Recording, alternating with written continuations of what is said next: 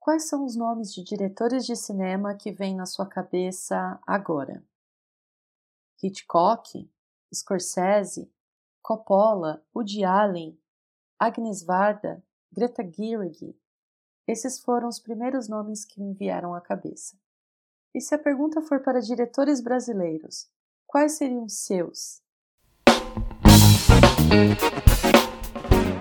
Olá, eu sou a Ju Heredia e sejam bem-vindos ao Cena 2, o seu podcast para você saber mais sobre filmes e séries nacionais.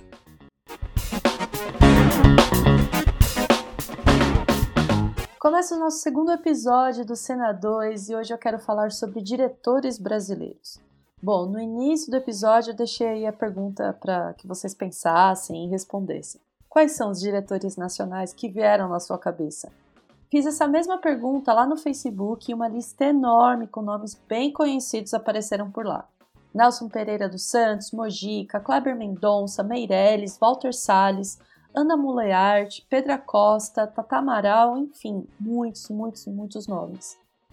Não teria como fazer um único episódio com tantos nomes e que bom, né, gente, que a gente tem tantos nomes aí. E a ideia é que ao longo dessa temporada, episódios como esse se repitam, para que a gente tenha aí um panorama geral quem seriam os grandes diretores e diretoras da nossa filmografia. E um dos nomes que apareceu bastante nessa lista é do grande documentarista Eduardo Coutinho. Mas e aí? Você conhece ou já ouviu falar do Eduardo Coutinho? Eu acho que o que interessa em cinema, documentário, ficção, é ter um olhar diferente sobre alguma coisa. O tema não tem a menor importância. Você pode falar sobre tipo de tigelas, sobre a cozinha, sobre escovar dente, ou fazer um filme sobre a luta de classes, que é um péssimo tempo, que é uma ideia geral. Mas o interessa é como você encara o objeto. E isso pode valer também em ficção. O documentário é essencial. O problema do documentário que o documentário paga é que ele tem uma tradição dificílimo, as pessoas nem sabem o que é documentário. Você filma, eu filmo na Lua, se alguém pergunta, você está fazendo, eu digo, estou fazendo uma reportagem. Se eu falar documentário, é grego. A palavra documentário é tão estranha como. O que dizer documentário? As pessoas não sabem o que é. Então, a, o importante para quem trabalha né, é que é romper com a tradição maldita que existe, que documentário é uma coisa para educar. Coutinho nasceu em São Paulo em 1933 e faleceu aos 80 anos em 2014, considerado pela crítica e estudiosos do cinema como um dos maiores documentaristas do Brasil e reconhecido internacionalmente. Influenciou com seu estilo tanto os diretores nacionais como os estrangeiros. Mas afinal, por que o Eduardo Coutinho é tão importante para a nossa história do cinema e por que precisamos conhecer a sua obra? As obras do Coutinho marcaram o início de uma fase chamada fase contemporânea de documentários no Brasil. E seria essa ruptura da forma, digamos, da forma clássica de produção de um documentário. E a partir do Coutinho, um novo olhar para a forma como seus personagens são apresentados na tela, o testemunho, a fala de cada pessoa diante da câmera o Coutinho mostra toda a singularidade e fragilidade dessas narrativas, desses personagens reais. O Coutinho, ele recusa a roteirização das entrevistas, ele não esconde a sua intervenção, mesmo atrás das câmeras, a gente sabe que ele está lá. Ele faz questão de estar presente. Não só ele, como toda a equipe. É como se o que poderíamos falar que o making off está presente no filme ou making off fosse o próprio filme. Abre aspas. Se eu mostro as circunstâncias de uma filmagem, estou mostrando que as verdades, entre aspas, são contingentes. A interferência do acaso e da circunstância para mim é fundamental. Aquilo que não entra nos outros filmes, a sobra, é o que me interessa. Fecha aspas. E os temas que o diretor escolhe para tratar nos documentários, a princípio pode parecer despretensiosos ou até mesmo banal mas as suas reflexões trazem uma profundidade e também trazem emoção, porque afinal são histórias de pessoas. O documentário que marcou a trajetória do diretor é o Cabra Marcado para Morrer. Conta a história de João Pedro Teixeira, presidente da Liga Camponesa de Sapé, que foi assassinado no interior da Paraíba em 1964. Durante as gravações, o diretor precisou interromper por conta do golpe militar. Ele chegou a ser detido e o material do filme foi confiscado. A pesquisadora Consuelo Lins relata que o copião do filme, Cabra Marcado para Morrer, teria ficado durante anos na casa do pai do cineasta David Neves. E os negativos teriam sido salvos por acaso e, após 11 anos, retirado do laboratório em que estavam de forma clandestina e sendo depositados na Cinemateca do Museu de Arte Moderna, sob o título de A Rosa do Campo. E foi então que o início da década de 80 que Coutinho decide retomar as gravações e terminar o filme em 83. Cabra Marcado para Morrer é uma obra importante para a história do cinema. Outras obras muito importantes, como Santo Forte, Edifício Master, marcam a trajetória do diretor. O filme do diretor que eu quero apresentar é O Jogo de Cena.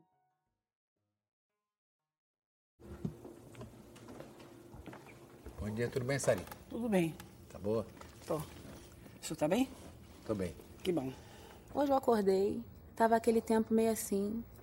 Aí eu olhei e falei: Poxa, São Pedro, eu queria ir bem pra filmagem, eu queria ir bem extravagante. Não dá pro senhor mudar esse tempo? São Pedro não mandou o sol pra mim? Desculpe. Eu tenho. Eu tenho hoje um namorado que. Nossa, ele é muito meu amigo homem tá escasso no mercado. Mas daí vocês saem à noite. Ah, a gente juntas. sai um monte de mulher, tudo a busca. A gente já sai no carro dizendo, gente, homens, corram, porque a mulherada tá chegando desesperada. Tá Uma difícil. loucura, tá difícil. É, Procurando Nemo é um filme que eu que eu gosto, choro, choro muito quando quando penso nele. O senhor não gosta desse filme? Não, eu não vi, mas por acaso. Porque o senhor não gosta de, de coisas americanas, né? O senhor é, Não, não, não foi isso, não. é meio comunista, né? Você não viu o Nemo? Não, eu não vi. Você tem preconceito, tá vendo? Não, não, Ele não, não, gosta não. de americano. Eu- Ah, o máximo. Se você é mulher com mais de 18 anos, moradora do Rio de Janeiro e tem uma história para contar e quer participar de um teste para um filme documentário, procure-nos. Esse era o anúncio do jornal que a equipe do filme tinha publicado. Foram 83 mulheres e destas, 23 foram selecionadas e seus depoimentos gravados em um teatro. Meses depois, Coutinho selecionou atrizes famosas e não famosas para interpretar as histórias dessas mulheres. Três atrizes importantes que compõem o elenco são Fernanda Torres, Marília Pera e Andréa Beltrão. O palco, como cenário, é muito simbólico, porque para o Coutinho, atores ou não, as pessoas diante de um palco ou uma câmera acabam assumindo um papel. O documentário traz depoimentos de mulheres anônimas e atrizes profissionais, mas não conseguimos diferenciar quem são essas mulheres e quem são as atrizes. Jogo de Cena é um dos meus filmes favoritos. O interessante desse filme é que a gente tenta é, descobrir quem são essas mulheres com histórias reais e quem são as atrizes. E a gente começa a tentar perceber ali nas nuances de como essa história está sendo contada. Uma, uma cena muito boa que eu gosto é que uma mulher começa a contar a sua história da perda do seu filho. Logo em seguida, corta para Andréa Beltrão continuar a história. E a Andréa Beltrão começa a chorar. E aí a gente fica pensando, ela está contando exatamente como a dona da história, ela está interpretando de um jeito diferente a história dessa mulher, ou seja, ela está criando um personagem com base nesse texto, ou essa emoção vem da própria Andréa Beltrão, sem ser atriz. Então é, a gente fica nesse jogo.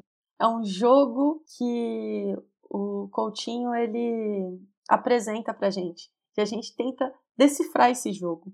Então, o Jogo de Cena é um documentário muito importante. É um dos documentários que eu mais gosto. E eu mesmo já me peguei chorando ouvindo algumas histórias. E essa peculiaridade em saber o que é da atriz, o que não é da atriz. O quanto de encenação a própria dona da história também está colocando ali em frente à câmera. O Coutinho ele nos convida a fazer esse exercício, essa reflexão do que é real, do que não é, do que pode ser interpretado, o que não pode ser interpretado. E essa é uma das grandes importâncias do, do trabalho do Coutinho, de toda a trajetória dele. Então, eu convido muito vocês a assistirem algum filme, algum documentário do Coutinho. Jogo de Cena é um dos meus preferidos. E vocês também podem conferir o grande clássico que é o Cabra Marcado para Morrer, o Edifício Master, Santo Forte, enfim, e vários outros na, na trajetória cinematográfica do Coutinho. Então, eu convido vocês a conhecer mais a história do Coutinho e assistir seus filmes. Meu, meu nome é Wilton Lacerda, é, sou roteirista e diretor de cinema também, às vezes, algumas coisas, diretor de documentários para TV. Tipo, é, mas acho que mais reconhecidamente roteirista de cinema. Fazer cinema para minha geração era meio um ato de, de coragem. Assim, sou do Recife, então, então comecei a fazer cinema em 87, 88. Né? Bastante novo, mas na época que não tinha cinema no Brasil, em Recife muito menos, estava tudo meio esgotado mas vinha um pouco de uma, de uma, de uma insistência, assim. Minha formação é toda autodidata, assim, talvez pela, muito mais por educação do olhar do que por, por educação formal, assim, nesse sentido. Assim. O Wilton Lacerda definitivamente é um dos meus diretores favoritos. Ele vem de uma cena muito boa do cinema pernambucano e do cinema nordestino em geral. Inclusive tem muita coisa boa rolando, tem muitos diretores, diretoras, muitos filmes muito importantes para a história do nosso cinema, que é produzido e feito no Nordeste. E é legal que sai desse eixo Rio, São Paulo, que sempre foi tão predominante na história do nosso cinema. Esse seria um ótimo programa para falar só sobre cinema pernambucano ou cinema nordestino. A trajetória do Wilton tem como destaque a carreira de roteirista, ele produziu muitos roteiros, roteiros premiados, e para falar a verdade, assim, tudo que tem o nome do Wilton Lacerda na ficha técnica, algo assim, eu, eu vou sem medo, vou lá, vou assistir, porque eu sei que vai ser coisa boa. Para vocês terem uma ideia, ele assinou roteiros como Baile Perfumado, Amarelo Manga, Árido Movie, Bastil das Bestas, A Festa da Menina Morta, Febre do Rato, Big Jato, enfim, são inúmeros filmes que ele que ele contribuiu com o roteiro e são filmes assim que ganharam muitos prêmios, tanto nacionais quanto internacionais, que foram grandes sucessos de crítica e de bilheteria. Como diretor, o Wilton assinou Cartola Músicas para os Olhos, Tatuagem e Fim de Festa. Nesses dois filmes, Tatuagem e Fim de Festa, Wilton faz uma parceria com um grande ator chamado Irandir Santos. Para quem não lembra quem é o Irandir Santos, ele fez o personagem Álvaro da Nóbrega da novela Amor de Mãe, que foi interrompida por conta da pandemia, mas parece que já terminaram as gravações. O Irandir ele faz o vilão e o Irandir é um grande ator também que eu gosto muito dele e ele sempre está presente aí nas obras em que tanto quanto o Wilton está como roteiro, como também diretor. A ordem veio de cima. Não há mais, sob hipótese alguma, esse espetáculo no chão de estrela.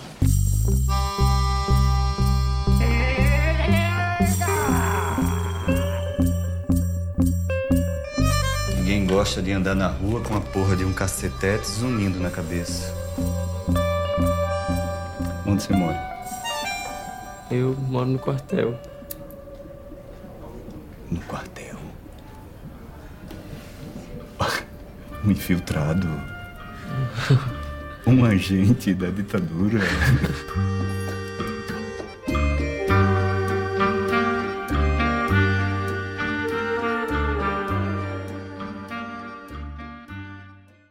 O filme se passa em 1978, em plena ditadura militar. Na história, existe um teatro barra cabaré em que atua uma trupe de teatro conhecida como Chão de Estrelas. Essa trupe é liderada pelo Clécio, que é interpretado pelo Irandir Santos. Em Tatuagem, vamos acompanhar a rotina desse grupo de teatro e o sonho do personagem Clécio, que acredita na importância e principalmente na potência que a arte tem de transformar a vida. E a resistência desse, dessa trupe é muito simbólica. Além do papel importante da arte, Tatuagem coloca em primeiro plano todo o falso moralismo, toda a hipocrisia existente simbolizada pela paixão que nasce entre o soldado Fininho e o Clécio. Fininho, interpretado por Jesuíta Barbosa, enfrenta essas dificuldades da descoberta da sexualidade e tenta se libertar. O filme não tem tabu, tem cena de sexo entre dois homens, tem no frontal, mas tudo ali tem um porquê, um propósito, nada é jogado. Então, eu não recomendo que vocês assistem, sei lá, com a sua mãe ou com a sua tia. Os enquadramentos, o movimento de câmera, tudo é muito bem pensado e conduzido. E o roteiro, gente, o roteiro ele passeia com naturalidade na boca dos personagens. Você sente verdade. É como se você já tivesse ouvido alguém muito próximo falar daquela maneira, tipo, nada é forçado. Claro, a atuação dos atores o elenco está sensacional, a atuação está sensacional, cada um, é, cada personagem ali tem um grande destaque.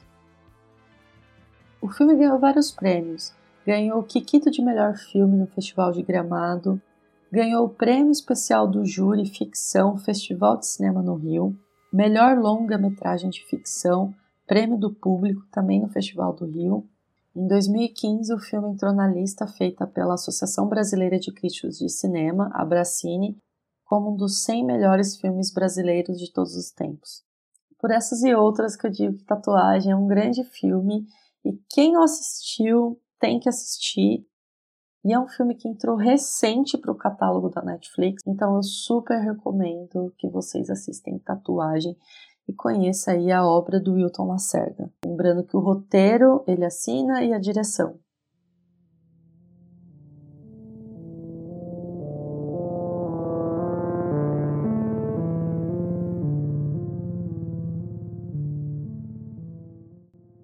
E para fechar esse episódio, uma das cineastas que eu quero indicar é Juliana Rojas. Ela faz parte da nova geração de cineastas no país. Os seus filmes são dirigidos e assinados com seu parceiro de direção, o Marco Dutra, desde a época da faculdade. Junto, eles assinaram Trabalhar Cansa de 2011, que foi a sua estreia em longa-metragem, e As Boas Maneiras em 2017. Um filme aí que ganhou muitos prêmios nacionais e internacionais. Mas por que, eu escolhi Arojas para esse episódio? A cineasta produz o chamado cinema de gênero, terror, suspense, fantasia, Bom, eu não sou uma conhecedora do gênero, mas olha aí, ó, uma outra dica aí de episódio e quem sabe chamar um convidado para falar mais sobre esse tema. Foi através do curta-metragem chamado O Duplo que conheci o trabalho de Irohas. O filme é baseado no mito nórdico chamado Doppelgang. Desculpa, gente, é um nome alemão, talvez pronunciei tudo errado aí. Amigas minhas que falam alemão, por favor, depois corrigem aí. Esse mito nórdico conta a história de um ser fantástico que tem o dom de assumir a mesma forma de uma pessoa, mas representando aí o seu lado negativo. Como se a gente tivesse um gêmeo, sabe? Uma outra metade, mas do mal, gente, das sombras. E quando encontramos esse nosso duplo, meus amigos, aí coisas estranhas começam a acontecer. Na história, as na história, a gente vai acompanhar a professora Silvia. Certo dia, sua aula é interrompida quando os alunos veem o seu duplo pela janela. Ela tenta ignorar a aparição, mas o evento perturbador passa a impregnar o seu cotidiano e alterar a sua personalidade. No filme, ficamos intrigados em tentar descobrir afinal quem é a Silvia original e quem é o seu duplo. A atriz que interpreta a professora Silvia é Sabrina Greve, que também está no elenco da nova série da Globoplay Desalma. O curta foi premiado nos principais festivais do Brasil e vencedor do prêmio Nikon, que é a menção especial no Festival de Cannes em 2012. Esse curta ele está disponível no Porta Curtas, então então é fácil de conferir esse curta da Juliana Rojas. E a produção mais recente da diretora é a série Boca a Boca. Ela divide a direção com Esmir Filho.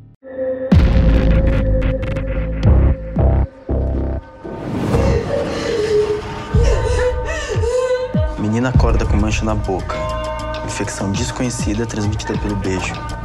Vocês acham que mais alguém pode ficar doente? O que, que aconteceu naquela festa? Gente, rolou um beijaço geral. A galera foi ficando muito louca e a parada foi passando boca a boca. Qualquer pessoa que beijou alguém que possa estar tá doente tem que ser avisado. Você beijou mais alguém? Eu tô com medo, Alex. Vamos pra casa. Vai ser melhor pra vocês. Eu sei que todos estão apreensivos. Mas, diferente de alguns pais, eu não vejo razão para panicar.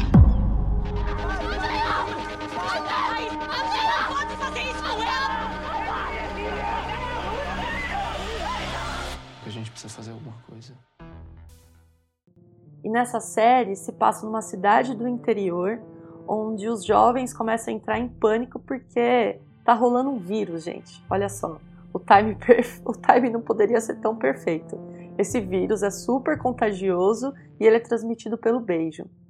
É uma série muito envolvente, é uma série que bem contemporânea, que sabe usar toda a linguagem da internet, das redes sociais, do uso de celulares. E, e ela é uma série de suspense. E ela tem um ritmo muito bom, a produção tá impecável, fotografia, figurino, assim, e o elenco tá mandando muito bem nessa série. Para vocês terem uma ideia, quem acompanha o elenco é a Denise Fraga, Tomás Aquino e Grace Passou. Gente, não, sério, o elenco tá sensacional. E é uma história muito envolvente, eu maratonei essa série. É uma série visualmente muito bem feita.